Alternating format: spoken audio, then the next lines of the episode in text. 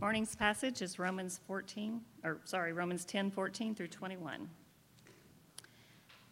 How then will they call on him in whom they have not believed? And how are they to believe in him in whom they have never heard? And how are they to hear without someone preaching? And how are they to preach unless they are sent? As it is written, How beautiful are the feet of those who preach the good news. But they have not all obeyed the gospel. For Isaiah says, Lord, who has believed what we have heard, what he has heard from us? So faith comes from hearing, and hearing through the word of Christ. But I ask, have they not heard? Indeed they have, for their voice has gone out to all the earth, and their words to the ends of the world. But I ask, did Israel not understand? First Moses says, I will make you jealous of those who are not a nation. With a foolish nation, I will make you angry. Then Isaiah is so bold as to say, I have been found by those who did not seek me. I have shown myself to those who did not ask for me. But of Israel, he says, All day long I have held out my hands to a disobedient and contrary people. This is the word of the Lord.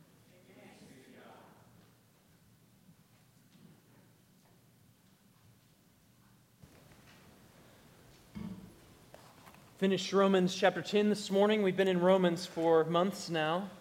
If you don't know anything else about Sojourn, hopefully you know that we're a church that cares about the Scripture, that we ought to be a Bible people. And so we open it up each week to be informed by it, be instructed by it, but to have an encounter with the, the one true living God who speaks in His Word. There is one prominent Christian evangelist, 20th century, uh, kind of uh, late I mean, it sounds weird to say the 1900s, but like the 1900s and uh, passed away not too many years ago, that said this. He said, I used to believe that pagans in far countries were lost if they did not have the gospel of Christ preached to them. I no longer believe that. God is calling a people out of the world for his name. Whether they come from the Muslim world or the Buddhist world or the non believing world, they are members of the body of Christ because they've been called by God. They may not know the name of Jesus, but they know in their hearts that they need something that they do not have, and they turn to the only light they have, and I think they are saved and going to be with us in heaven. As you hear those words, there's some things in there that have some really good sentiment, right? We look out at the vastness of the world and the, the depth of lostness and the, the, even the sheer numbers themselves, if we're to give calculations to what those numbers are in terms of who are in the, the kind of the umbrella of Christianity and who is not, the, the numbers are, are pretty tragic when you think about who is lost and who is not. And so you might hear this statement and it kind of helps your heart beat a little bit more. I guess there's a good sentiment there, but we have to ask, like, does that what was just said jive or, or mix with what we see in the scripture, especially what we've seen in the book of Romans. In Romans chapters 1 through 3, what, what Paul has been doing is he's been kind of stripping everybody bare, right? And saying everyone is accountable to God, and guess what the account comes up with? You're lacking before him. You're lost. You deserve his wrath. 118 says that everyone, the, the righteousness, the holiness of God, it, it, what it does is it reveals in us that we are unrighteous and unholy, and that the wrath of God is revealed from heaven against all ungodliness and unrighteousness of men, for which we all are accountable and included in. In chapter 3, verse 21, he finally gets to move to a little bit more of the, the explanation of the solution to this problem that we can have right standing inside of this holy God if we would just put our faith in Jesus. By faith, we are justified before a holy God. And Paul just stated in chapter 10, verse 13, the, the gloriously inclusive news that everyone who calls on the name of the Lord will be saved. It's gloriously inclusive, isn't it? But it's exclusive.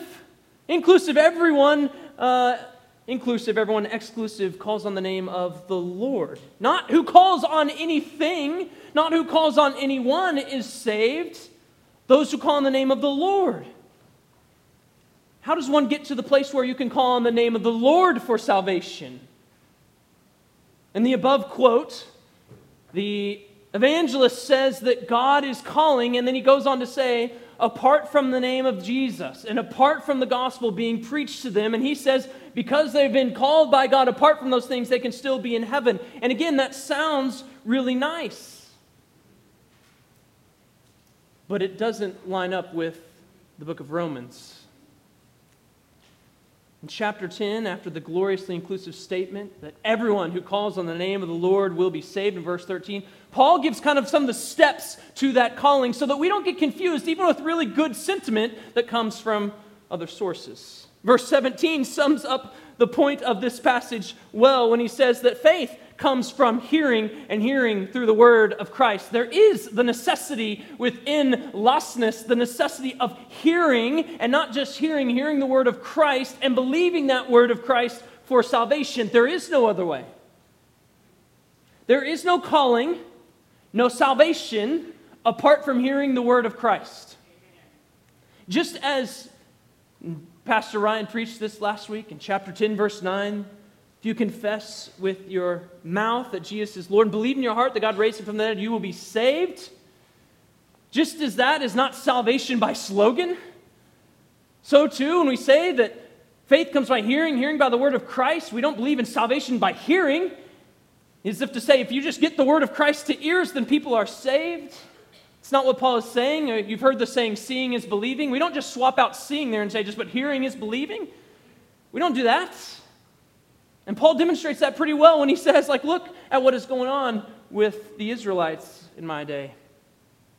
And so in verse 13, everyone who calls on the name of the Lord will be saved. That calling is a calling in belief. A belief that the one that they're calling to, in this case, the Lord, very specific, not anyone, not anything, it's the Lord. It's a belief there that, that this one that I'm calling to can actually save. And then Paul's going to tie that now with verse 14. How then will they call on him in whom they have not believed? Perhaps you remember the Gospels. Uh, one of my favorite stories in the Gospels is the, the story of blind Bartimaeus. He's a blind man and he hears that Jesus is walking by, and so he cries out to him, Have mercy on me. And the crowd around him rebukes him and tells him to be quiet, and he cries out all the more, Son of David, have mercy on me. Why does he do that? Because he thinks that the one walking by can have mercy on him. He's convinced of it. And so he cries out all the more. If you don't trust in the one you're calling out to, you're not going to call out to him. Amen. Especially if you have a crowd around you that's saying, Be quiet. What are you thinking? You'd be quiet real quick. You won't call on one that you don't trust can actually deliver. And that's what Paul is getting at here in verse 14. You, who gonna, who's going to call on one they've not believed in? Bartimaeus, he believes that the son of David, as he cries out, have mercy on me. He believes and trusts at some level that that Jesus can have mercy on him. Perhaps because he'd heard of how Jesus had healed other people. Even uh, uh, in Mark's account for it, it comes after how he does that two stage healing of a blind man, where he heals the blind man and says, Can you see? I see trees walking, and then he heals him fully. And perhaps Bartimaeus had heard that and said, Have mercy on me.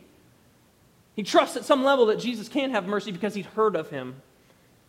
How will they call on whom they have not heard? And how are they to believe in whom they have never heard? Ears don't often get the place of prominence.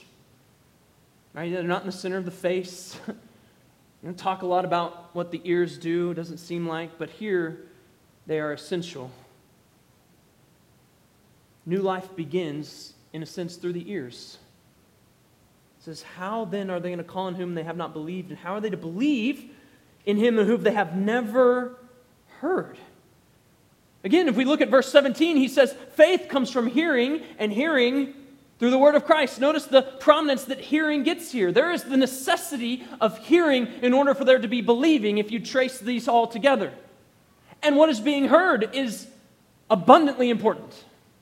We look back up in verses 8 through 10, and we could see some of the context in which Paul is saying this that faith comes by hearing, hearing by the word of Christ. And we could see, he says, the word is near you, it's in your mouth, and it's in your heart. That is the word of faith that we proclaim. Because if you confess with your mouth, what? Something specific, that Jesus is Lord, and believe in your heart that God raised him from the dead, you will be saved. It's not confessing and believing anything, it's a specific thing. You will be saved. For in the heart one believes and is justified, and with the mouth one confesses and is saved. Or verse 16, have they not all obeyed what? The gospel. Or in verse 17, faith comes from hearing, and hearing through what? The word of Christ. Clearly, the thing that is needed to be heard is the gospel of Jesus Christ. Paul says it this way in 1 Corinthians chapter 15. He says, I would remind you, brothers, of the gospel that I preached to you which you received and in which you stand and by which you are being saved. If you hold fast to the word I preached you, unless you believed in vain. For I delivered to you as of first importance what I also received. Notice the language that Christ died for our sins in accordance with the Scripture, that he was buried, that he was raised on the third day in accordance with the Scripture, and that he appeared to Cephas and then to the twelve. He said, I received this and I remind this, I remind you guys of this. I preached it to you. You received it. You had heard it. What was heard by them, and what does he repeat here in 1 Corinthians 15? The, the content of the gospel of Jesus Christ, the word of Christ. And he says, that's what you believed, and that's what you needed to believe, and you needed to hear it. What is heard is not salvation in general, salvation in any way, faith in general, but faith in Christ, salvation in a particular way through calling on the name of the Lord. They didn't hear any word, they heard a word from the Lord, they heard the word of Christ. That matters when we're talking about what we need to hear. Paul says that that content of what you need to hear is specific. In, in chapter 1, verse 3, he says, I'm going to talk to you about the gospel of God, which is the gospel concerning the Son. And then he goes and gives us Romans concerning the life of the Son and what it means for us, his death of the Son and what it means for us, the resurrection of the Son and what it means to us, that by faith in that Son, because the gospel is concerning him, it's about him, it's centered on him, and that if we believe in that Son, that we can be justified, made right in God's sight. That's good news. And that's good news because it's specific content that happens to be true. And he says, faith comes by hearing, and hearing by that word. That news has to be heard. Likely you've all heard the, the often quoted phrase preach the gospel and, if necessary, use words. And that sticks, I think, and is stuck around so often because there's something good in that. I think that the, the best intention of, of that is to say that we want the gospel to go out, even if it's going out in just how I live my life. And I think that that can be a good intention. And there can be a good corrective in this, right? That, that we don't want Christians to be gospel speakers only. We want them to be gospel people, right? We don't just want the gospel on our lips, we want the gospel on our lives. And there is to be a demonstration of the gospel in the way we live our lives before others. But preach the gospel and, if necessary, use words is like run a marathon and, if necessary, take breaths. You can't do it without taking breaths. You cannot preach the gospel if you don't use words. There is no gospel without words. If there are no words, there is no gospel. The gospel is news. It's made up of specific content. And if it doesn't have that content, if there are no words, then there is no gospel. It is by necessity and by nature made up of content, made up of words. It is a message, it is news. Paul fills that in here. You need to hear the word of Christ. That's where faith comes from. The gospel, by its nature, is a message that needs to be articulated and heard. No, when I say hear, right, that they're people who cannot hear if they are deaf, we're still saying they need to understand it, to grasp it. It needs to be articulated to them in some capacity. It is news. And here's what he says of that news that that is the news that is needed to get to the ears in order for there to be belief. Amen. Faith comes by hearing. So for those who don't believe, we should want them to hear the gospel. We should want it to be communicated to them. We are those who are to get it to their ears. And what Paul says of that gospel when it hits ears is that it's the power of God for salvation. There is no substitute for hearing here. There's no substitute for hearing. You can't put something else in there. Faith comes by, not by working, not by seeing, not by dreaming, not by praying, even. I, I, love this. This great missions book by John Piper, Let the Nations Be Glad. He wrote this missions book, and in this book, he wrote a chapter on prayer. And listen to what he says here that God has ordained that saving faith comes by hearing the word of Christ because faith is a response to Christ, it's a response to the actual message. If Christ is to be glorified in the mission of the church, he must be heard and known. This happens only through the word. No prayer can replace it. See this in the book of Acts, demonstrated so clearly. Peter and John, they get arrested. They're told not to speak of Christ anymore. They're said, We'll obey God rather than men. They go back to be with the people of God and they start praying. But look at Acts chapter 4, verse 31. And when they had prayed, the place in which they gathered together was shaken, and they were filled with the Holy Spirit. And what did they continue to do? They continued to, notice the language, speak the word of God with all boldness. They continue to speak it and not just pray it. Even though their prayers are shaking things, that's crazy enough right there. Their prayers are shaking things, but they don't just say, We're content with praying for those who don't know the message. They're saying, No, we're going to continue to speak it because it is a message that has to be heard. Romans tells us, right? How are they going to call on him and have not believed? And how are they to believe in him of whom they have not heard? And how are they to hear without someone preaching? In Acts, the church is being established. The apostles are doing great things, right? There are signs and miracles being done. And so I think, like, man, there, that seems like a good mission strategy if you're an apostle like Peter and you can gather with people and shake the foundations of where you're at in prayer. Like, here's a way to do it. You, you heal people that are lame. Like, do those things. That's the mission strategy, right? Great way to get the news out is just to go do signs and miracles. Maybe even pray, since it can shake things like, God, write this message in the sky. But in the conversions in the book of Acts, there is always a human messenger with gospel words.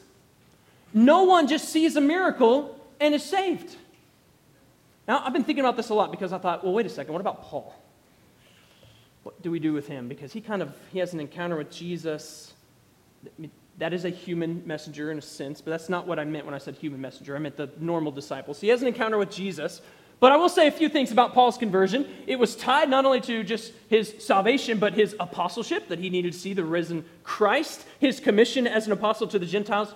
But even there, would you go to Romans chapter 9 and take a look at what happens there?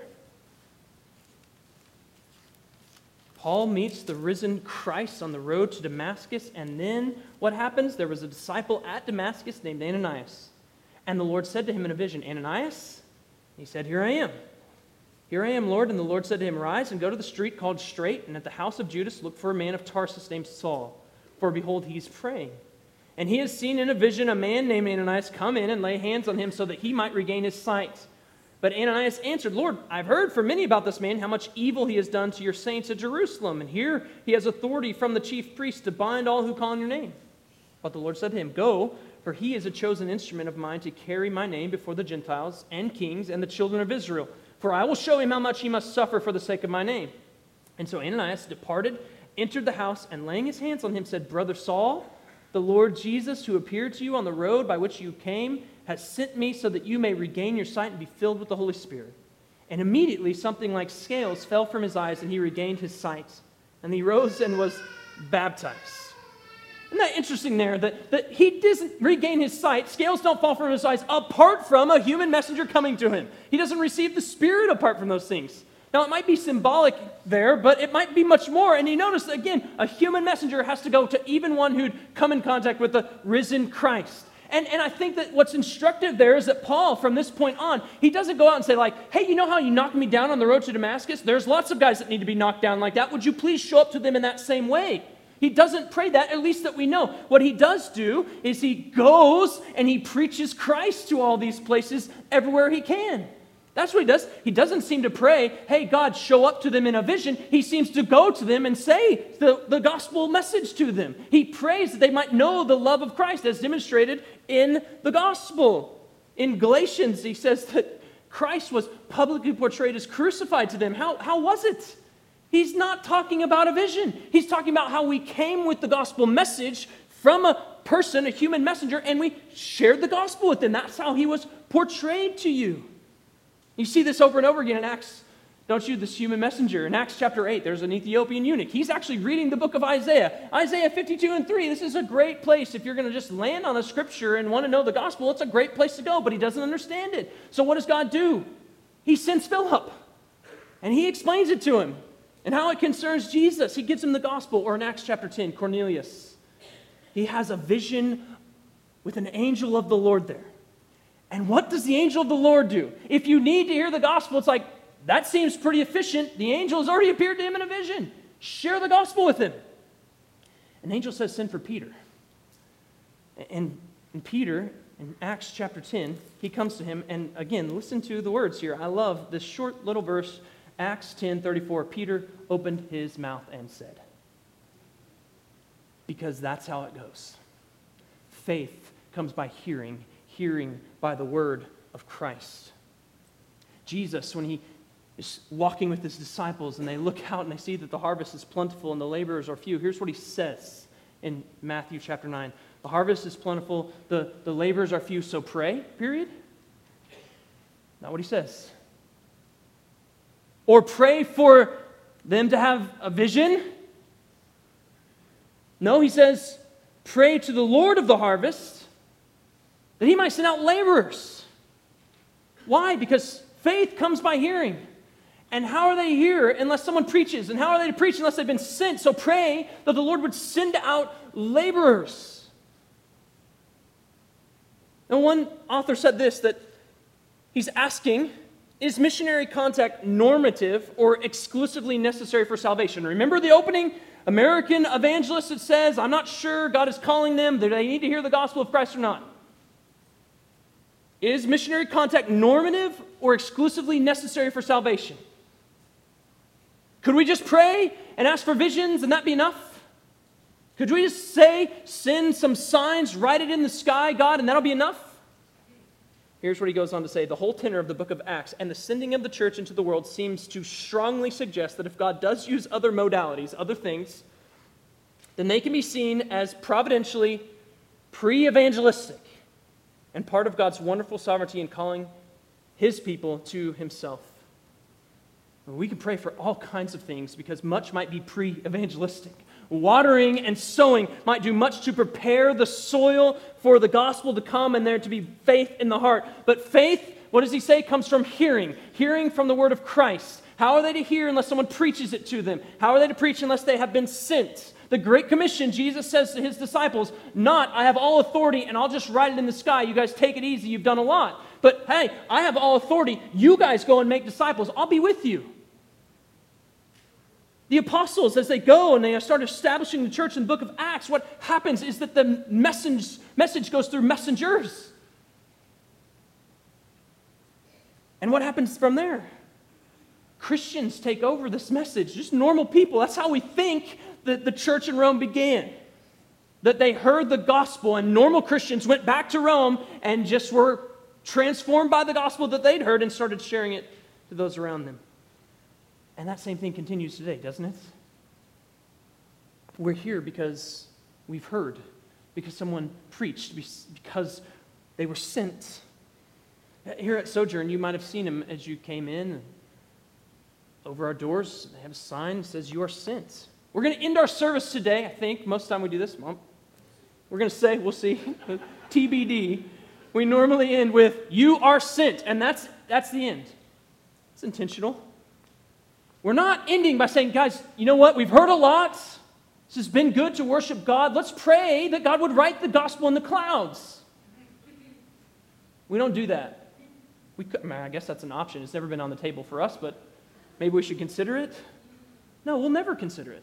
We're going to say, You are sent. We might not always say that you're sent, but like, that's always there in heart. You are sent. Like, we're gathered to be scattered. You are sent. We believe that Jesus sends his people to make disciples. They go with the gospel. They are the gospel bearers to the ends of the earth. They are to proclaim the gospel. They are the ones who are the ambassadors for Christ, appealing to those who have not heard to be reconciled to God through Jesus. The church, then, the people that make up the, the people of God, are the mission strategy.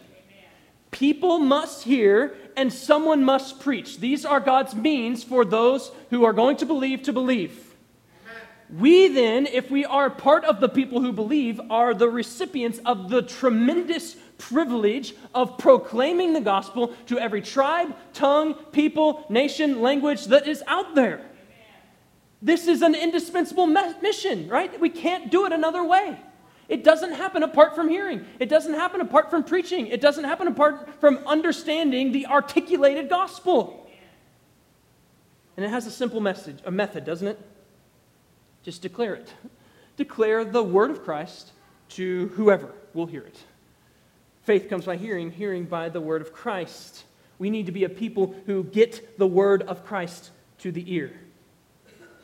Here's how we can start this. We can start by praying for those, or maybe just one that you can think of, who may not believe because what they need in believing is to hear it. or one who maybe just has never heard, we can start by praying for them. And what we ought to do is we ought to follow the commands of Jesus. If you see the, the harvest is plentiful, pray to the Lord of the harvest. That's a good way to start. Right? But ask him to send out laborers and pray then for opportunities to be a laborer. You want someone to believe? By all means, pray for them. Ask that God would send them all kinds of signs and show them all kinds of miracles. Ask for laborers, but be willing to be a laborer to go and get the gospel to their ears because that's required. Paul says it really simply how are they going to call on whom they have not believed? And how are they to believe in whom they have never heard? And how are they to hear unless someone, without someone preaching to them? And how are they to preach unless they are sent, as it is written, How beautiful are the feet of those who preach the good news. Hearing is a necessity. And so there's this urgency with that, right? We've got to get the gospel out. It's got to land on ears. But there's also beauty in it. You see how, how beautiful are the feet of those who bring the good news? God sends people out with beautiful feet. We have the privilege as we go out with the word of Christ, the very life giving message that you can have life with God through Jesus Christ if you would trust in Him, we have the privilege to hold out that gospel to people and say, if you can repent, if you repent and believe in God, then you can be forgiven of your sins, that you can have life with God. We get the privilege to hold that out, and that news has to be heard for people to believe. And He says, when you do that, you have beautiful feet. The, the picture is like of 2 Samuel. I was just reading through 2 Samuel. David, his son Absalom, has betrayed him and tried to take the throne from him, and they, the, his people go out to war for him. And as they go out to war, he gets, uh, he's sitting between the gates and he sees messengers coming back. They're running back toward him. That's what the picture of beautiful feet is of, of someone coming with news. And, and we need to see it in the right kind of circumstances and setting. Like, this is news in the middle of a, a battle and betrayal. A word comes in that midst of victory. Like, it's beautiful, those feet that bring that news, because it's not in a, a sterile uh, situation. Like, it's, it's bad, it's bloody. There's war, there's, there's life and death happening here. And in the midst of that, that's when the message comes. That's why those feet are beautiful. Maybe you've seen the, the movie Dunkirk, and based on the kind of the true events, um, the English were cut off. They're stranded at Dunkirk. Like the Germans have them surrounded. They have nowhere to go and basically no way to get off this place because the, the, the larger boats can't land there to pull troops off. So they're just all sitting there waiting for someone to come and rescue them with very little hope and help. Like it's a dire situation. They're just sitting ducks, basically, waiting for the enemy to kind of figure out where to drop their bombs. There's no way out. The only way out is really like kind of smaller boats, piece by piece. And, and that, you know, like, of course, the, the English Navy didn't have just a ton available to send to them at the moment. And in that place where you just, like, the movie does such a good job of making you feel the heaviness and the weight of the situation, in the midst of that, you, you see the, the guy in charge, he gets his binoculars out. He's looking out on the coast and he just starts getting excited. And they say, What do you see? And you look out and you see the scene of tiny little boats dotting the horizon. And, and he says, What is it? And he says, Home. It's home. That's what it is. What, what these boats are, are they just called on anybody. Grab your boat. We need you to go get the troops because this is the only way they're going to be saved. Other than that, they're going to be cut off and they are done. And so these boats that you see on the horizon are tiny boats unimpressive boats, like normal, everyday fishing boats, whatever they do with boats in England across the channel. I don't, unimpressive boats, right? And in the midst of that, he can say, Home? Why? Because the situation was so bad. It was so dire. They had no other way out. That those boats that he looks at are beautiful. That's what Paul is getting at when he says, How beautiful are the feet of those who bring the good news. It's in the midst of a, of a bloody battle scene that you get to hear the words of victory proclaimed. That is where it is beautiful. It's not, the, the news doesn't go out that kind of okay people can be made right with God. That's, I guess that's a good message. It's not that beautiful. And that's not the message that we give. It's not the word of Christ. The word of Christ is you were enemies, you were cut off and now you've been brought near by his blood. And that's beautiful. If you're a believer, don't you remember some of those beautiful feet that came to you? Maybe you don't even remember the person that shared the gospel to you, but you can remember that God has done something to get you to the place where you've heard and believed, and that was beautiful. But don't just enjoy the beauty of that. Thank God for it, and then remember if someone wouldn't come to me, then I wouldn't have seen how beautiful those feet were. Perhaps maybe I should do the same thing and go and tell other people, not just enjoy the beauty myself, but go and tell them. I love how the the ascension of Jesus, uh, he has the disciples there with him. He gets lifted up in the clouds into heaven, and, and the, the disciples are just staring in wonder at this. And, and who could blame them, right? Like, he just, the cloud just took you up into heaven. That's awesome. And we enjoyed our 40 days with you. That's been great. Like, you overcame the grave. And so they're just staring, and the angels beside them, they, they talk to the disciples, and they say, Hey, guys, what, what are you doing watching? Hey, the way he went up, he's going he's gonna come back in the same way he was taken from you. And so, the, what's the kind of the encouragement there? Like, get busy. He gave you a, a, mission, he commissioned you to go do some things. And so, don't stare up into the clouds. Like, go and tell people what you have seen. They get to be the people who now have beautiful feet. But not everyone who goes with the gospel is going to be thought of or received as one having beautiful feet. There is no salvation by hearing, right? As if the gospel is some sort of magic incantation that if you just say it over the ears and it falls on the ears, then all of a sudden everyone is saved. Notice the disruption of the chain in Romans 10. Beautiful words, just logically connected. How will they call on him in whom they have not believed? How are they to believe in whom in him of whom they have never heard? And how are they to hear without someone preaching? And how are they to preach unless they are sent? As it is written, how beautiful are the feet of those who preach the good news. But they have not all obeyed the gospel. For Isaiah says, Lord, who has believed what he has heard from us? Right in the middle of this chain of sequence of steps, you have this interruption, this disruption. And notice they've not all obeyed the gospel. Not everyone has received this as beautiful feet right? The people bringing it is like, wow, that's great. Not, no, it's, it's been rejected. Why have they not all obeyed here in verse 16? Because they didn't believe it. because of unbelief. Sort of notice that there's a connection between belief and obedience. It's been all the way through the book of Romans, but it's clear here that there is no belief apart from obedience. There's no belief that doesn't lead to obedience, not if you're believing in the word of Christ. Now, we do want to remember that it's not obey, I obey, therefore I'm accepted. That's religion. It's I'm accepted in Christ Jesus and I obey. But mere verbal agreement that I'm with Jesus isn't belief. Just confessing with your mouth Again, Ryan talked about this last week. Just the mere words coming out of your mouth don't mean that there's true faith there.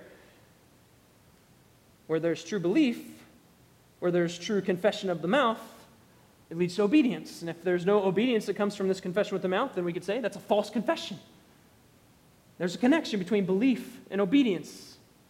But Paul says this here in verse 16, and he's going to continue to speak, verses 18 through 21, answering the question that he brought up in chapter 9, verse 30. Well, what are we going to say about all the Gentiles who didn't pursue righteousness but have attained it? That is a righteousness by faith. But Israel, who pursued the law that would lead to righteousness, did not succeed in reaching it. What do we just say about that? What do we make of the Gentiles attaining this righteousness and being included as part of the people of God now? And Israel, as we're looking around, by and large has rejected it. What are we to make of that, Paul? Why is that happening? And he says, verse 18, But I ask you, like, let's trace it back up into this argument that I've just laid out. Have they not heard? Indeed, they have. For their voice has gone out to all the earth, and their words to the end of the world. The problem wasn't that Israel had never heard. He, he quotes uh, Psalm 19, verse 4, which is actually a really interesting psalm to quote here. Psalm 19 is a psalm that says that the heavens are declaring the glory of the Lord. The sky above is proclaiming his handiwork. He's speaking of creation and how it testifies to who God is. It's Romans 1 like, right? That the, that the things about God, his invisible attributes, his divine nature, can be clearly perceived in the things that have been made. That's a little bit of what Psalm 19 is doing. And he says that that is universal. Everyone is accountable. They can know that there is a God based on the things that have been made. Now, it seems like an odd choice for him to put here because we know Romans chapter 1 says that if that's all that we know of God, all that does is just make us accountable to him. It does not save us, it cannot save us.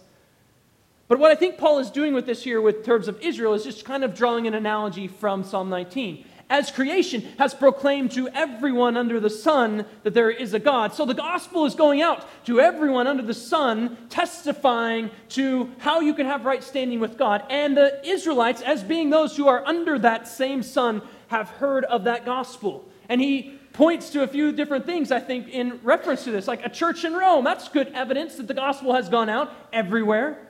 That they would have thought that the gospel had reached all the way to Rome would have been a far stretching thing. The Gentiles, not just in Rome, but all over, are believing the gospel is evidence that the gospel has gone to the ends of the earth. Paul could even say in Colossians chapter 1, verse 23, he says this. And he says that it's been proclaimed under the heavens, all over the place. He isn't saying that it's been exhaustively proclaimed everywhere. But the point is, is that it has gone out all over the place. Like it is no longer in a particular locale. It has been spread and it is going far and wide. He's not saying everything's done. Right? He actually says to the Romans later on, like, I'm going to try to go to Spain by way of you because they haven't heard, and I want to get there. But he's saying the gospel has extended to the ends of the earth. It's then been extended to Israel as well. Many Gentiles had heard and believed, and the Jews had heard, had heard as well. And it was a stumbling block to them. As Isaiah said, as Paul said in chapter 9, verse 33, there's a stumbling block that has happened. It's the gospel, it's the word of Christ. They had heard. And he goes on to say, not only had they heard, but they had understood what was going on. And Paul brings in two heavy hitters to make his point. verse 19, brings in Moses. First, Moses says, he says, I asked, did Israel not understand? Moses says this I will make you jealous of those who are not a nation. With a foolish nation, I will make you angry. And you guys love Deuteronomy, so those words came readily to your memory when you thought about it, brought up good memories of our time there. This is Deuteronomy 32, where they're learning, right? They're about to go into the promised land, and Moses, kind of as his dying words, he's teaching them the blessings and the curses, and this is kind of, in a sense, their national anthem of those blessings and curses as they prepare to go into the promised land.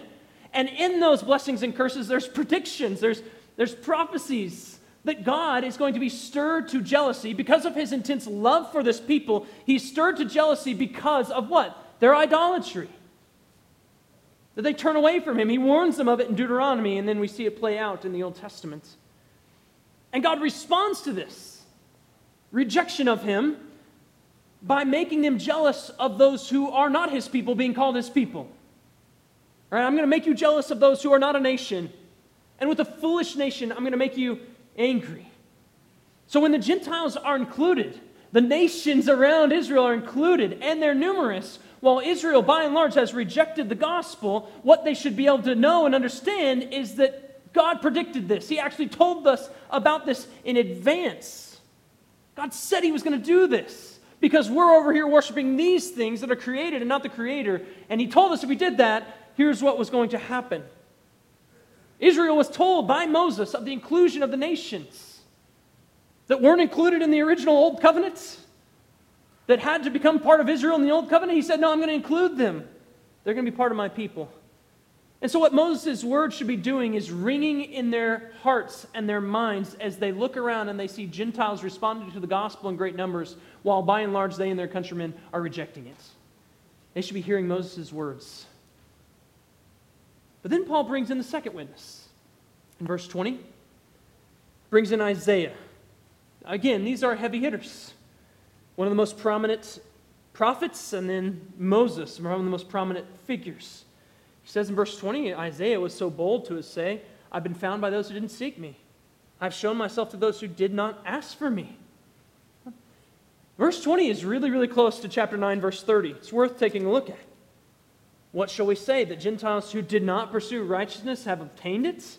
That is a righteousness by faith? It's like they, they weren't even looking for it. They didn't seem to seek it out in any particular way. And the Lord revealed himself to them. That's what it's getting at. That the Gentiles, they, they got righteousness in a way without pursuit. They weren't looking forward or going after it, not like the Jews were. And so the Gentile inclusion, again, as the Israelites are seeing it, should not be something that is surprising. They had been told, it had been prophesied so that they would know when they see it happening that something different is going on here. So, as they see the Gentiles included into the people of God, as they see the Gentiles receiving the very love of God, the favor of God, the grace of God, and being accepted as part of the people of God, it should trigger some thoughts in their mind of what has already been told to them in the past.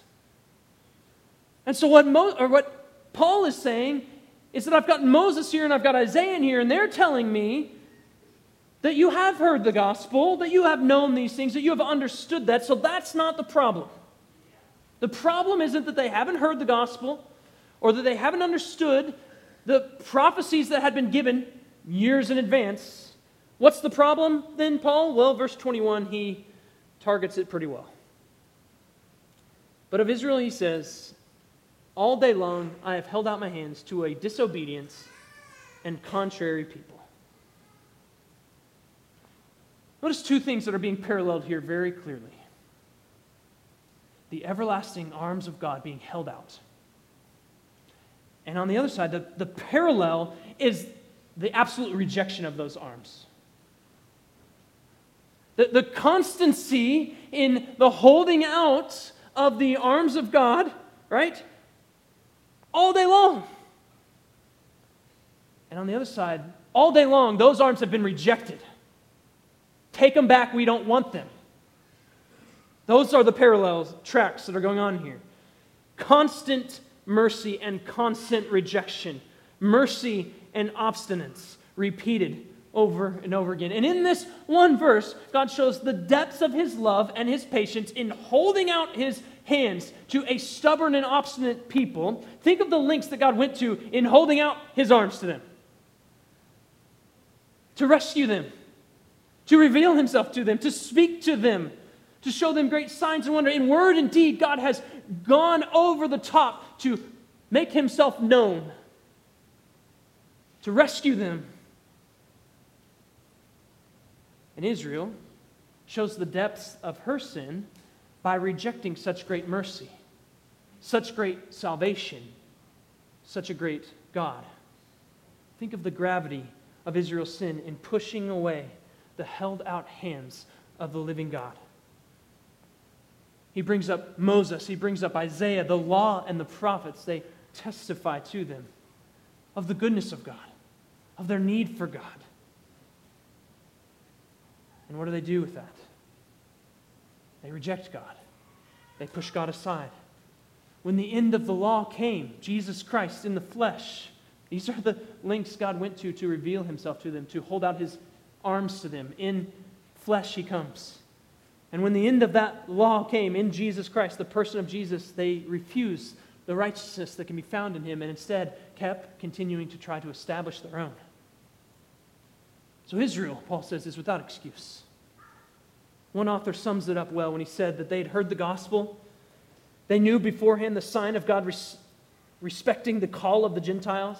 They had been forewarned of the very situation that existed in Paul's day and with which he is concerned in this part of the epistle. And they didn't call on the Lord, not because they hadn't heard of the Lord, not because they hadn't understood these things, not because someone hadn't preached to them, not because someone hadn't been sent to them. They didn't call on the Lord, not because of those things, but because they didn't believe.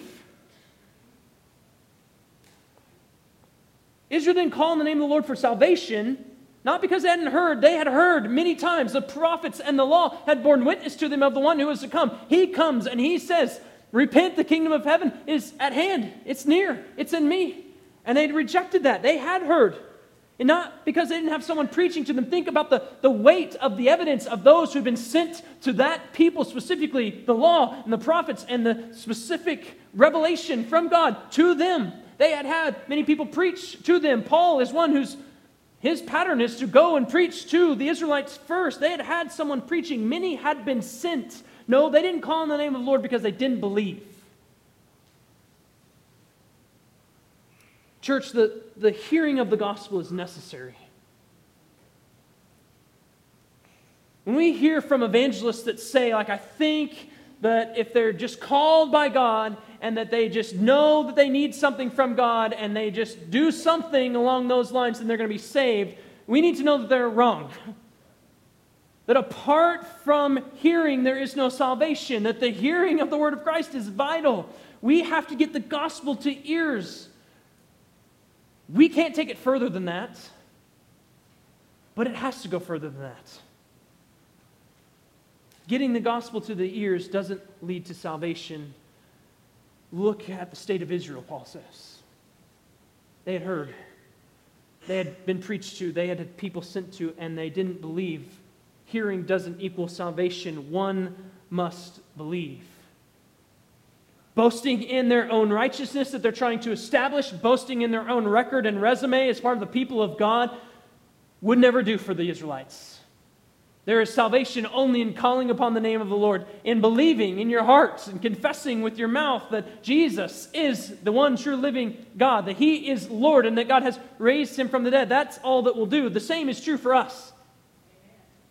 We need to take warning as a church that's hearing the gospel that boasting of our own righteousness is not going to stand before God that saying before God, here's my resume. I've been to church a million times. I've read my Bible many times over. Reciting the gospel of the justification by faith alone before the Lord won't do. Reciting the gospel of justification by faith alone isn't going to work. It's faith alone that works. Faith, actual faith, not having the doctrine of justification by faith, having actual faith. That's where we find salvation. And that's for all who have now heard the gospel. I think, maybe not perfectly or whatever, but I think you've heard the gospel. And so the question then lands for you. You've heard it now, what? Faith comes by hearing. But you can't just hear. You have to believe, respond to the word of Christ by your faith. Do you have faith? And as the passage ends with Israel's rejection of God, I can't help but think of the warning that was given in, in Psalm 95, but is repeated again in the book of Hebrews, chapter 3. It says, Therefore, as the Holy Spirit says, today, today, if you hear his voice, don't harden your hearts as in the rebellion on the day of the testing in the wilderness, where your fathers put me to the test and saw my works for 40 years. Therefore, I was provoked with that generation and said, They always go astray in their heart, and they have not known my ways. And as I swore in my wrath, they shall not enter my rest. Today, if you hear his voice, don't go that way. Hearing is not salvation. You must respond to the word of Christ with faith. One time we drove back from Kentucky for Christmas on Christmas Day, and the interstates and the turnpikes had been shut down the, the night before. And so we're driving, and for some reason, as soon as we hit the border of Oklahoma, the roads were like 10 times worse. It's like weird that the storm stopped right here, but uh, we get into Oklahoma, and it's just it's covered with a layer of ice. And as I'm driving through the night, not advisable, but like we're driving through the middle of the night, and I'm seeing on the side of the road just car after car stranded in the ditch, just over and over again. And there's a few ways you can respond to that, right? I could have driven past every car and said, Ha, so glad I'm a better driver than that person as I drive by them and that person, and just keep counting them up as my record, like, clearly I'm better than them. I could have driven by and said, like, well, they were probably going too fast, so it serves them right. Or I could have driven by and I could have seen the danger. Like, this is what happens if I'm not really careful. If I don't hold on tight to what I know is the way to drive in ice. If I don't do these things, then don't respond rightly, then it could end in disaster. Faith comes by hearing, hearing by the word of Christ. It's those who call on the name of the Lord who are saved, not those who hear of the name of the Lord who are saved. Here's what we do with this we can still be those who are calling on the name of the Lord. Oh, you might have saved me, God, but keep doing it. That's what He wants. Let's be that kind of church. Would you pray with me?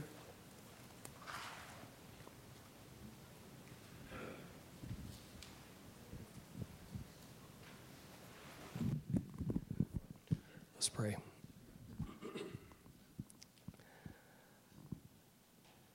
Heavenly Father, we we see it clearly. The first chapter of this book, Father, you tell us that the gospel is the power that you use to bring salvation unto all men. It's not apologetics. It's not an allusion to the gospel. It's not even a life lived in light of the gospel. It's the gospel, it's a message, it's good news. And Lord, you have sovereignly been pleased to use it to bring many to salvation, to bring us to salvation. For that, God, we are thankful. And Lord, we pray that we would not be complacent. Where we have been, God, wake us up.